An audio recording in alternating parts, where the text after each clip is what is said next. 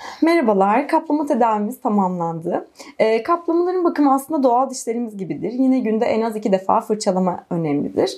E, tabii fırçalama yine yetmeyecektir. Diş fırçasına ek olarak mutlaka diş ipi kullanmanızı öneriyoruz.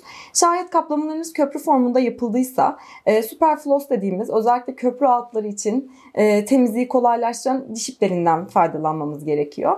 Eğer superfloss rahat kullanamıyorsanız ağız duşu dediğimiz cihazların da yine temizlik açısından faydasını son derece görmekteyiz.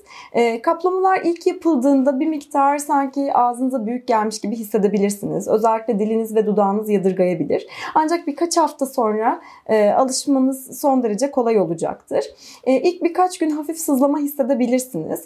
Bir süre sonra diş etleriniz kaplama etrafına adapte olacağı için bu sızlamalar azalacaktır. Şayet sızlamalarınız e, azalmaz ya da artış yönüne doğru ilerlerse mutlaka doktorunuzla yani bizimle iletişime geçmenizi tavsiye ederiz. E, kaplamalarınızda her türlü gıdayı tüketebilirsiniz. Ancak doğal dişimiz için de sakıncalı olan sert kabuklu kuru yemişleri kırmak, dişimizde bir şey açmak, e, doğal dişlere zarar verebileceği gibi kaplamalar için de yine risk oluşturmaktadır.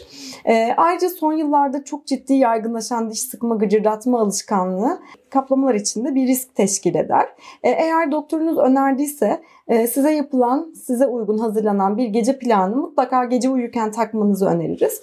E, böylece kaplamalarınızın ömrü uzayacak ve dişlerinizin üzerine gelecek olan aşırı kuvvetler e, gece planı sayesinde önlenmiş olacaktır.